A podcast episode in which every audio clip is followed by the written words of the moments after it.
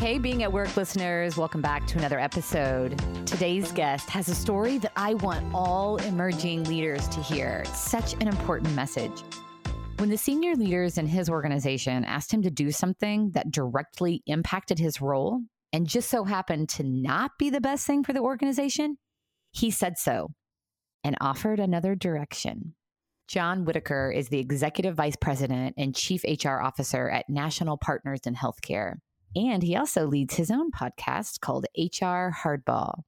Listen in as John and I talk about the importance of stepping up to add value, speaking up when the direction isn't the right one, and how to help create an environment where it's safe to do so.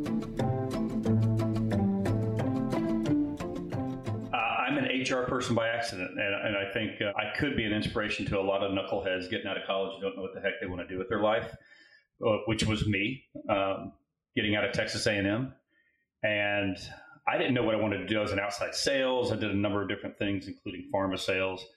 I, I finally got into a management role, and I was managing others that were doing recruiting.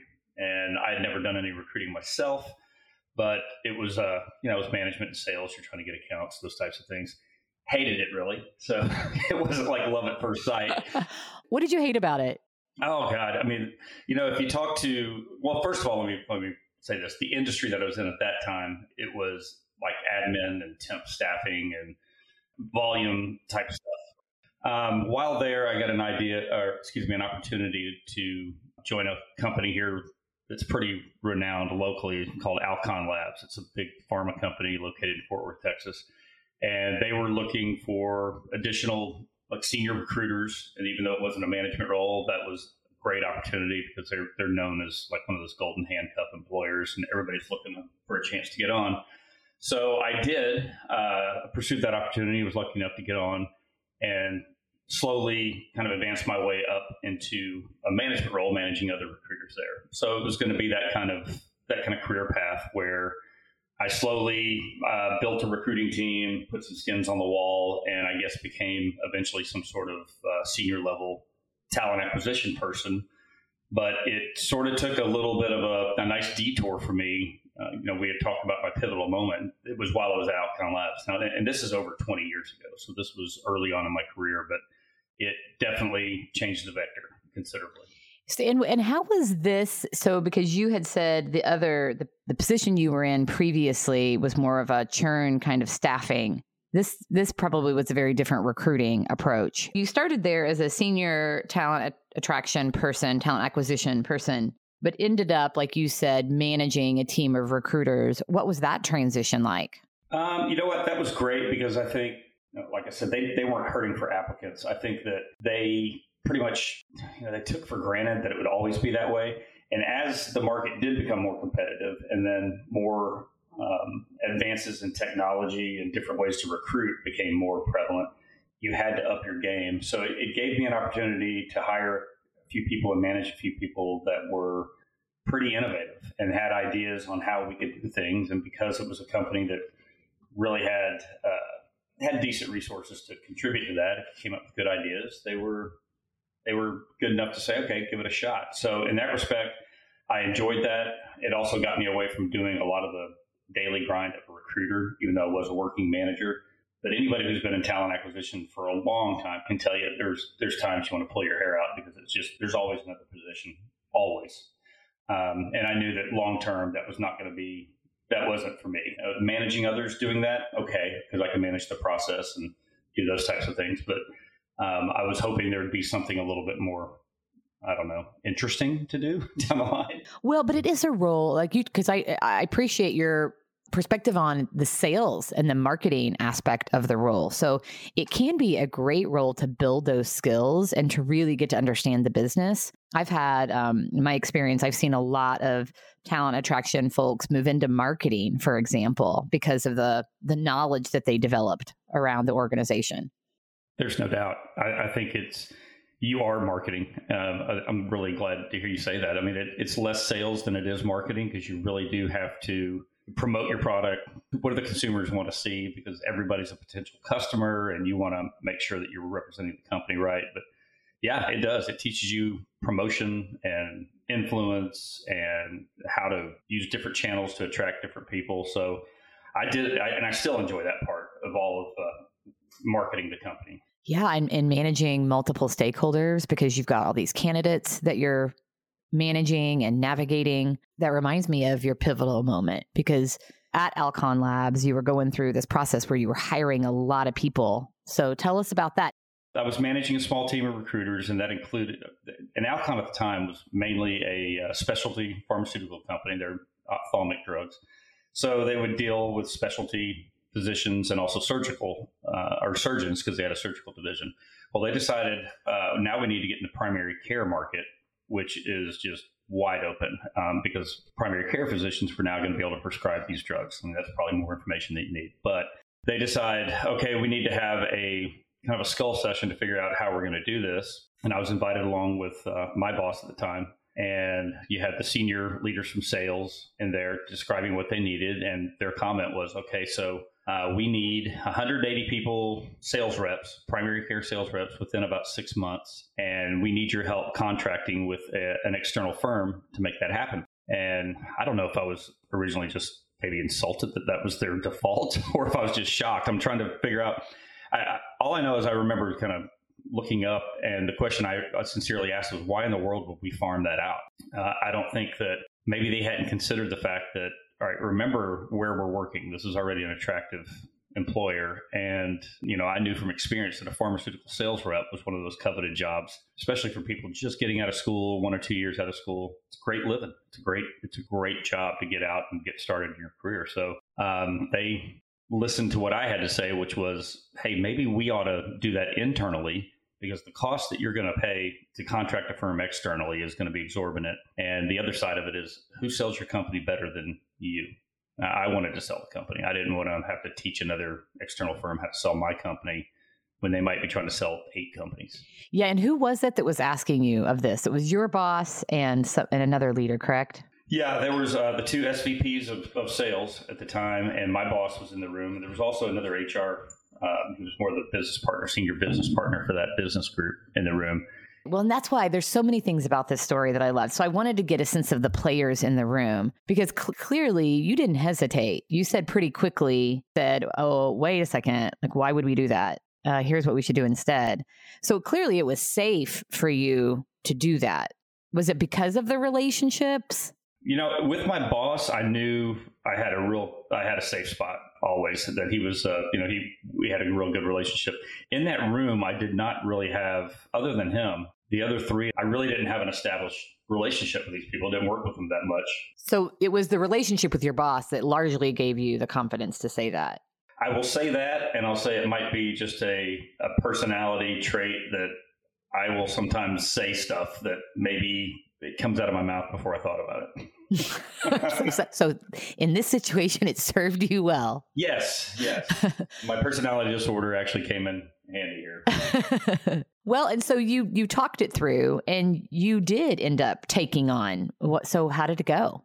It went great. Uh, I mean, it wasn't easy, and we knew it wouldn't be easy. But instead of, you know, contracting with a firm that was going to charge us twenty percent on the head for one hundred eighty people, uh, I hired a couple Uh, recruiters that were going to be contract recruiters. So I, they would be working for me internally in, in the office. They could become sort of ensconced in the whole culture of the company. And they ended up actually, it's funny, uh, the people that I brought on then, and again, this is over twenty years ago. I know one of them is running global talent acquisition now for Neiman Marcus, and another is far up the chain in another company. So this was one of those moments that it was a rising tide that lifted a few of us.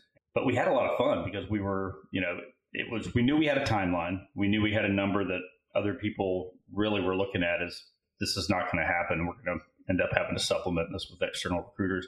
So we, we had a mission, and we had a lot of fun doing it. I mean, the, the risk was, okay, we, we fail. And at the time, it didn't really bother me. Why is that? That's a really good question. I thought about this last night, and I think everybody's got fear of something, and I think at the end of the day, what is the worst that's going to happen? Are they going to kick me out on the street and I'm going to be destitute and forever without a job? No. I mean, that, is there a chance that maybe it goes disastrous and I, I lose my job? Yes, but okay, whatever. I mean, I, I've been through this enough, and maybe it's because I was in recruiting. I mean, I had changed jobs three or four times before I was twenty-seven years old, so I knew for me there was going to be something else. There was a plan. I don't know exactly what it was, but I just needed to kind of follow what I thought I was right and see how it how it shook out. I, I think when you operate from fear of the of the negative outcome, that's generally when you pull back and you don't do the things that can make you thrust ahead in your career. Yeah, I really, I really love that question. What's the worst that could happen? I, that it, it's interesting, John. That's a theme that I hear over and over from leaders on this show talking about pivotal moments. You know, there's always some risk involved, but so much of the time when we step back and ask ourselves that question, we realize that we're going to be okay. Like, even if the worst happens, we're going to be okay. I think that, you know, I've been blogging a long time, Andrea, and one of my my more um, popular blogs was this thing, but it was about the chicken shit switch. And, and unfortunately, in H R especially, the higher people get in the chain, the more that they get comfortable and the less likely they are to step out and do something that is risky. And I think that's that's a bad thing. Then you have leaders, you have senior leaders that aren't encouraging that atmosphere of risk, because risk is where we get these great moments. Yes. And you called that the chicken shit switch? Yeah. You can flip the chicken shit switch. No way I'm bleeping that out. That's fun. No one has ever said chicken shit switch on this show. So thanks for being the first. Well, I'm glad we can have a similar moment together then. That's great. But this, but it's so good. Yeah. I mean, I working a lot with emerging H R leaders. I, I talk so much about having the courage to step up, share your perspective. Like, why not? Because you have such a valuable perspective. So this, this situation, which is why I love the story so much, because this situation like really exemplifies that. I mean, here you are in leading the talent acquisition function, and they're asking you to do something that directly impacts the work that you do. And it didn't make sense to do that. Right. It didn't. And I think it was one of those things, too, where if you're in H R, you're, you might be used to this, too. They were pretty much, we're the admin function. Here's what I need you to do for us. Um, just go take care of that and get somebody external, a consultant to do it. And, you know, H R people sometimes will take umbrage to that and decide, no, we can do this. Well, or yeah, or just doing doing what they're told, because that's easier. And not not having the confidence to propose another idea, even if you feel like it could be the right one. Yeah. And it, you know what? It's not easy. I mean, I, I don't want to kind of diminish it, because I, even now I'll be in, I mean, I'm in board meetings now instead of these types of meetings. And you can feel yourself clenching up sometimes if you think there's something that needs to be said. And, oh, man, what what if I say this? Is what, what's going to happen? But you have to, there, there's a right way to say these things, and there's a right time to do it. Yeah. Well, and And the context is really important. I mean, which is why I was I was breaking down, like, who are the players and what were your relationships? And yeah, I mean, the scenario might have looked a bit different if your boss hadn't have been in the room. I mean, I suspect you still would have voiced, because of who you are, you would have voiced a different perspective or an idea. But because you had the relationship with your boss, he was a quick advocate for you, it sounds like. He was, you know, and I, that's a good point, really, because I hadn't thought of that. I might. Maybe I don't bring it up if I didn't have some sort of, because I was, you know, three, four pegs down the chain from these guys, and maybe I don't bring it up. And how long, and how long had you been there at that point? I mean, maybe a couple of years. I, I was, I was a known quantity, but, you know, I ended up staying there eleven years. So this was the, the one job that sort of where I made my bones. Oh, I bet. Well, and didn't you tell me that your boss at the time, like, he still tells this story? He does. He does. We had a lot of fun. I mean, really. When you go through that type of thing, and it's a something you can hang on your wall as a skin you put on the wall. He loved that because he could talk about it in at the board meeting and things. Those are the type of metrics that H R leaders love to show. Here's the cost avoidance, and here's what we did. You know, metrics. So we gave him some fodder. Yeah, and that's when H R really serves the business, isn't it? So it's it's not just saying, "Yeah, we'll farm it out. We'll find a firm," because you could have totally done that, but instead, it's we're going to save the company money. We're in a better position to find this talent. Let me lead it. I mean, that's that's a business partner. It was, you know what, I, it's still a proud moment. And I know that uh, the other people that were involved in it, and I'll make sure they're going to be uh, copied on this story too when you publish it, because they're they're going to have the same fond memories. There were some really, really good people that helped me. This was not a, a single effort at all. This was a great team. Yeah. Well, that's, and that's another important part of the story, isn't it? Leaders don't go it alone. Yeah. And in and, and listening to you, it was interesting. I mean, the, because the ingredients for success were there. You, you talked about having a clear goal and a mission. You had a focused timeline. So you knew what success looked like, and you had a lot of fun doing it. I loved earlier you talked about, you know, it was a rising tide that lifted a few of us. That's that's why it's so powerful to step into the challenge, because you don't know. You don't know where that's going to take you, or the relationships you'll build as a result, or what you'll be leading next as a result because of those experiences. I mean, because what a great story that is for all of you to tell going forward, to prove that, hey, I'm up for it. Give me a challenge to lead. Well, you know, this was twenty something years ago. I still know several of those people. I still see some of them that we hired during that, that hiring uh, frenzy that are senior execs in the company now that have gone and done great things. So it's, uh, it definitely is one of those things that if I ever revisit it and we can think of something that we can feel good about, glory days, that's it. That's so good. So now, I mean, as Executive Vice President and Chief H R Officer, your role is much broader.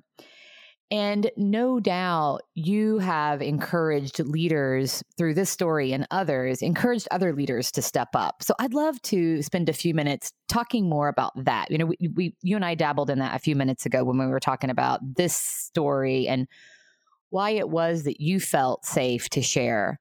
What, what advice do you give to leaders to encourage them to step up and be bold and share their perspective? And how do you do that in an environment where it's not safe?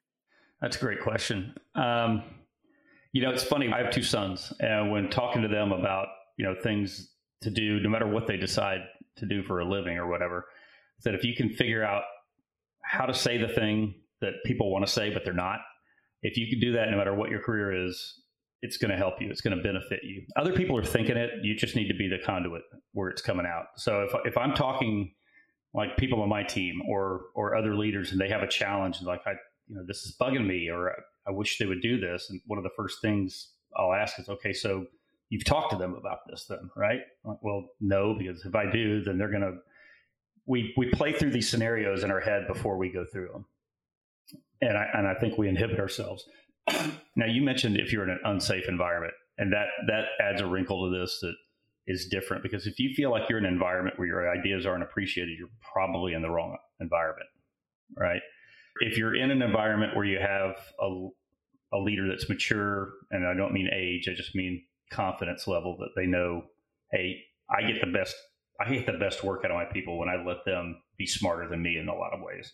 If you have one of those environments, then there's no way you should ever question going with ideas and and saying, hey, have we thought about this? You know, it, it might be, well, no, but I appreciate the energy, and here's why I didn't think that, but please don't stop doing that. You know, I love that. You have to be able to encourage that. Yeah. Okay. That's really good. And I get that. So, and I really appreciated your point about, hey, if you're in an environment where your your ideas aren't appreciated, you're probably in the wrong environment. How much, so this is this is an important question. How much of your environment can you influence? How much can you drive change in an environment like that? And I think there's a lot of variables, but I'd love to hear your perspective on that. Because, you know, I wouldn't I wouldn't want someone to to default to, well, they don't, they just they they don't recognize me, they don't, without doing something to try to influence that or build relationships. So what are your thoughts on that? Wow. Well, for our millennials out there, let's say that just don't try to, to do everything different the first two weeks. After that, you know, it's it's fair game. But don't don't come into the company first first couple of weeks and tell everybody what they're doing wrong. And that's a, that's kind of yes, a jab at my That's parents. The time to learn, right? It's the time yes. to learn. That's the time to learn. I know there's There's a lot of advocates within the building that you may not, they're, they're not identified by title. One of the, you know, you need to find out who those people are. And, you know, is it the receptionist? Is it the executive admin? Is it the I T guy that knows where everything is, who's been there twenty years? I mean, you find your internal advocates too. You, you want to know the environment. You want to know there's how things are supposed to work, and then there's how things really work here. And when you you know, that's the culture of a company, how things really work. And you have to determine that to find out if you're in an environment that is going to be conducive to that. And now I'm in an environment where it's real fast paced. We're, we're private equity backed. We run lean, which means everybody has uh, I mean, jobs way outside their job description. And you have to be comfortable doing that. And people run around with their hair on fire and decisions are quick. And I love it. I mean, that that's kind of environment I thrive in. And if when we're talking to people who want to join our company, you know, I'll really kind of push them on that factor, because if you're not ready for that that kind of environment, you're going to feel you're not going to feel safe. I, I want people to come in. Well, that's that's a really good point. So it's not a one size fits all, right? It's it's figuring out you like so you got to know yourself and the environments in which you flourish, and then ser- seek out that kind of an environment, because that's when that's when you're gonna that's where you're gonna be your best. Yes. And boy, there's never been a better opportunity than now, probably, to find the place that suits you best, right? I mean, companies are dying for talent, and you be, you know, be thoughtful about where you're going to work and make sure it matches with what you, what you're all about. Yeah. I was with a group of emerging H R leaders last night, and we were talking about, there's a couple of them that have, uh, have changed jobs over the last few months. And for both of them, a big driver was just looking for something that was that was com- a completely remote role. So one of them is working for a company that's headquartered in Denver, and she's here in Indianapolis. She's the only person on the team from Indianapolis, and she loves being able to work from home. She's an introvert. She's focused on data analytics. It suits her well. Like that's that's the kind of environment where she thrives. Yeah. Well, John, this is so much fun. I'm so grateful to have connected with you. I appreciate your uh, I appreciate your style. You know, when we started today, before we hit record, John said, uh, let's have fun first and foremost. And so I really appreciate that. You bring that to all of our interactions. Well, this has been great for me. And for your listeners, they should know that I, I tried to connect with you first because I was just so impressed with what you've been doing. And I can't wait to have you as a guest on my own show so I can throw some curveballs at you. Oh my gosh. Yeah. H- well, it is called H R Hardball. So I should, I should be ready for that. And so to all our listeners, check out that great podcast. Yeah. John definitely throws some curveballs at his guests. So you'll appreciate that. John, if our listeners want to connect with you, what's the best way to do that? You know, you can find me on LinkedIn. I'm one of those people that is pretty prevalent on there. So I would just do that. Go to the podcast or go to H R hardball dot com. It's where my blog is. And you can send me a note. I reply to just about everybody. So hope to uh, get some new connections out of this, and hopefully, um, you know, gain a little bit of that Andrea Butcher um, mojo that you've got. Oh, I love it. Hey, I, well, John Whitaker mojo. Okay. I'll take that. It's good. It's good. Thank you, my friend. I appreciate you. Thank you for joining us for this episode. Please subscribe wherever you listen to your podcast to never miss a Being at Work story.